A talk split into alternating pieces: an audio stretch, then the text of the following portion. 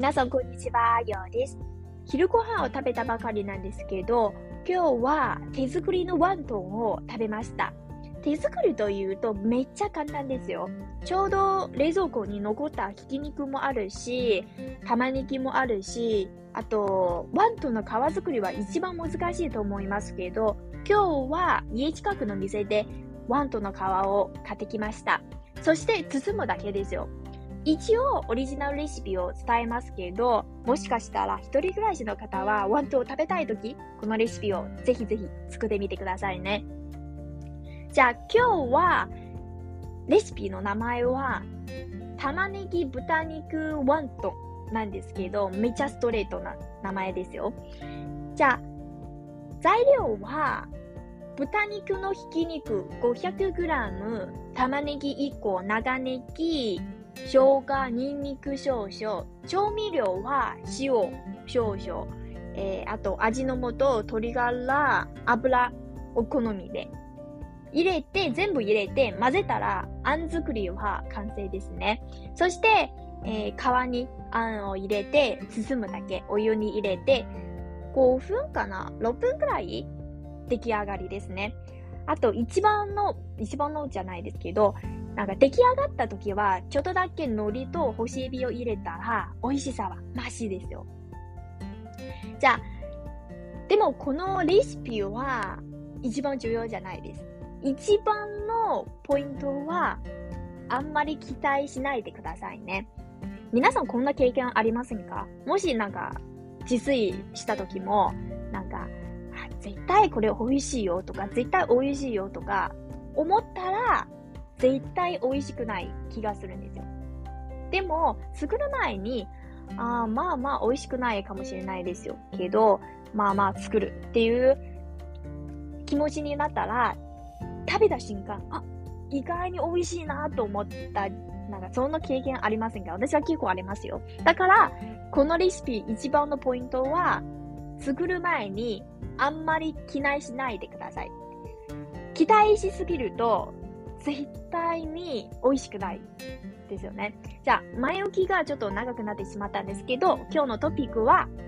やっておけばよかったことを話したいと思います。でも今日のエピソードはそんな真面目なトピックではないですよ。あ例えばあ高校の、高校生の時はその時もっと勉強しておけばよかったなとか、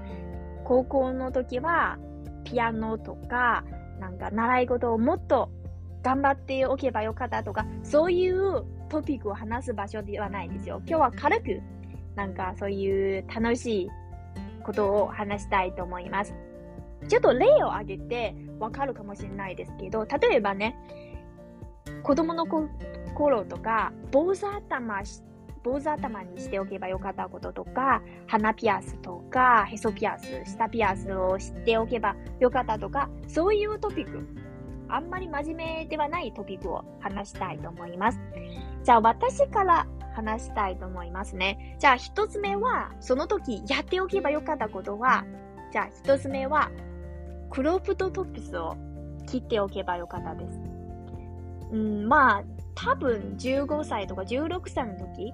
クロップドトップスを切ったら、そんなに恥ずかしくない気がするんですけど、今大人になって20何歳の私は、もし、その丈の短いトップス、なんかちょっとへそを見せるトップスを着たら、ちょっと恥ずかしいですよね。あともう一つ私は冷え性なので、なんかもしお腹を出すと、絶対にお腹を壊すんですよ。夜中にも私は結構、なお腹を出したまま寝ると絶対に翌日早朝3時、4時ぐらいは絶対にトイレに行くんですけど、だから、もし子供の時、小学生の時はクロップドトップスを切っておけばよかったなと思います。今もなんか、例えばショッピングした時は、向こうからね、そのクロップドトップスを着ている女の子が見たら、素敵なとか、なんか勇気があるなとか、めっちゃ、なんていうか、羨ましいですけど、じゃあ、一つ目は、クロプとトプスを着たいですね。あと、二つ目は、ちょっとメイクとかスキンケアを知っておけばよかったですよ。私はなんか本当にメイクとかスキンケアを始めたのは二十歳を好きかな。2年生、大学2年生くらいの時は、初めてなんかスキンケアとかメイクすることは、初めてなんか大事なと思、思い始めたんですけど、うん、要するに私は中学生とか高校生の時は、石鹸で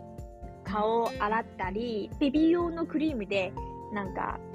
顔を塗ったりしたんですけど、今は本当に考えると不思議なとか、女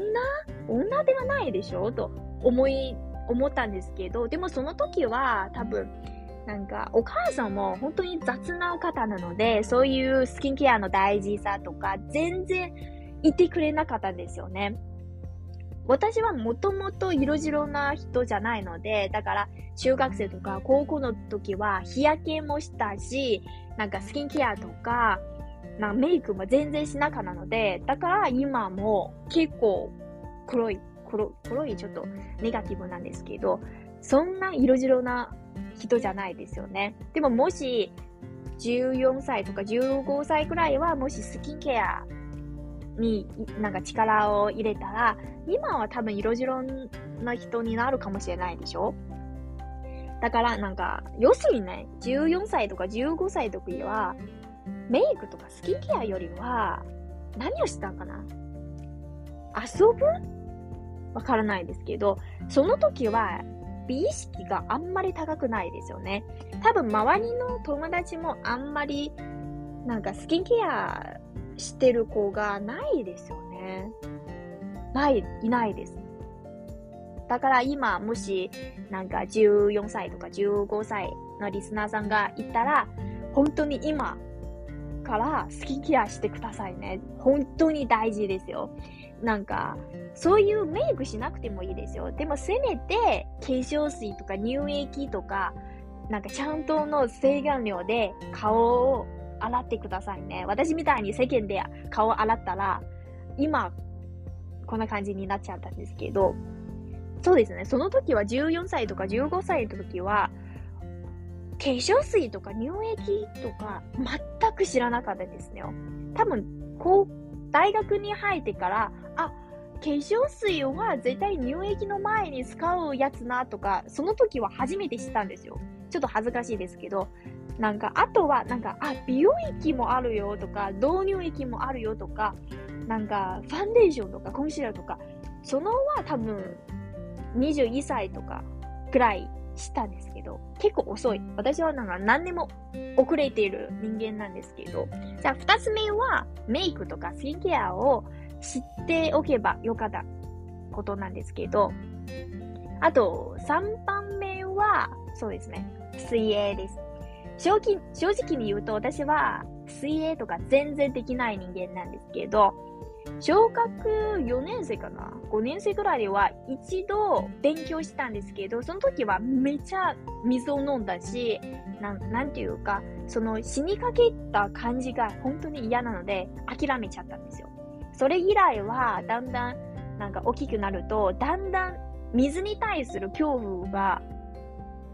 なんていうか大きくなるので、だから今大人になって全然泳げない人間になっちゃったんですけど、ここで本当に正直ね、皆さんに伝えたいこともあるし、もし水泳を勉強したい方は、本当に5歳とか6歳くらい勉強した方がいいと思いますよ。要するにな、子供は5歳とか6歳は恐れることはないでしょ水を見たら、あ、面白い、涼しいと、という感じしかないですけど、でも大人の私にとっては水を見たら、プールにいた時は、怖いなとか、その死にかけた感じも、ななんていうか、浮か、浮かんでるし、あと、なんかトラウマがすごいですよね。だから、全然泳げない人間になっちゃったんですけど、うん、そうですよね。あと、ちょっと今日のトピックは全く関係ないですけど、ふと思い出したちょっと面白いなと思ったエピソードがあるんですけど、なんか私は大学1年生、2年生の時は学生寮に住んでるじゃないですか。私住んでいる寮は4人の寮なんですけど、えー、私を含めて他の4人のルーメイトもいるんですよ。あと、ベッドは2段ベッドで、下はデスク、上はベッドなんですけど、でも、えー、階段は2人共用してるんですよね。ある日ね、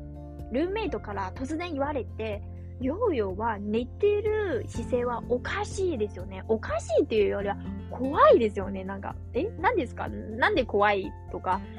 なんか、なんでなんか布団を首までかけている人間は今まで見たことないですよねと言われて、え、そうですか？なんか、でも、布団を首までかけないと寒くないですか？特になんか夜中になると、二の腕のところとか絶対寒いでしょ？なんか違うなとか、その、ルーメイトは言われて、ああ、そうですよね。多分、普通の他の人は寝てるときは、布団をお腹のところとか、せめて胸ぐらいの場所になんかかけるんですけど、私は絶対に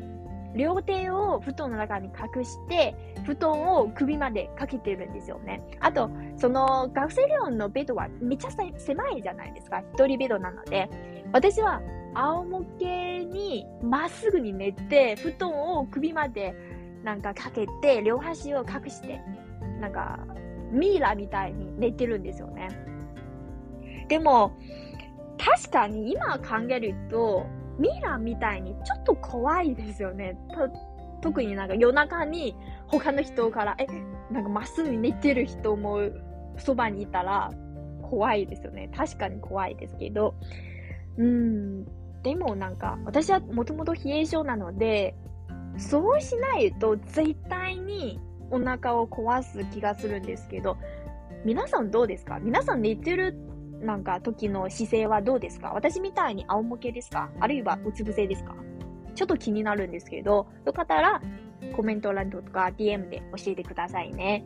じゃあ今日はこんな感じかな。やっておけばよかったことなんですね。えー、要するに私はなん今日はなんで、なんでなんか真面目な話ではないというと、その時もしやっておけば、例えば勉強とかもっと勉強しておけばよかったとか、そういうことは後悔じゃないですか。やっぱり人生は後悔する時間があったら、その将来のこととか、目の前のことを考えた方がいいと思いますので、だから、うん、私は自分によく言い聞かせることは、後悔しないで。自分は決めたことは後悔しないでねとか、よく自分に言い聞かせるので、うん、そうですね。じゃあ、今日はこの辺にしときましょうね。もし皆さんは、ちょっと、や、その時、学生時代にやっておけばよかったことがあったら、ぜひぜひ教えてください。例えば、坊主頭にしたい人とか、ちょっと、バカなことをやりたいこととかあったら、ぜひぜひ教えてください。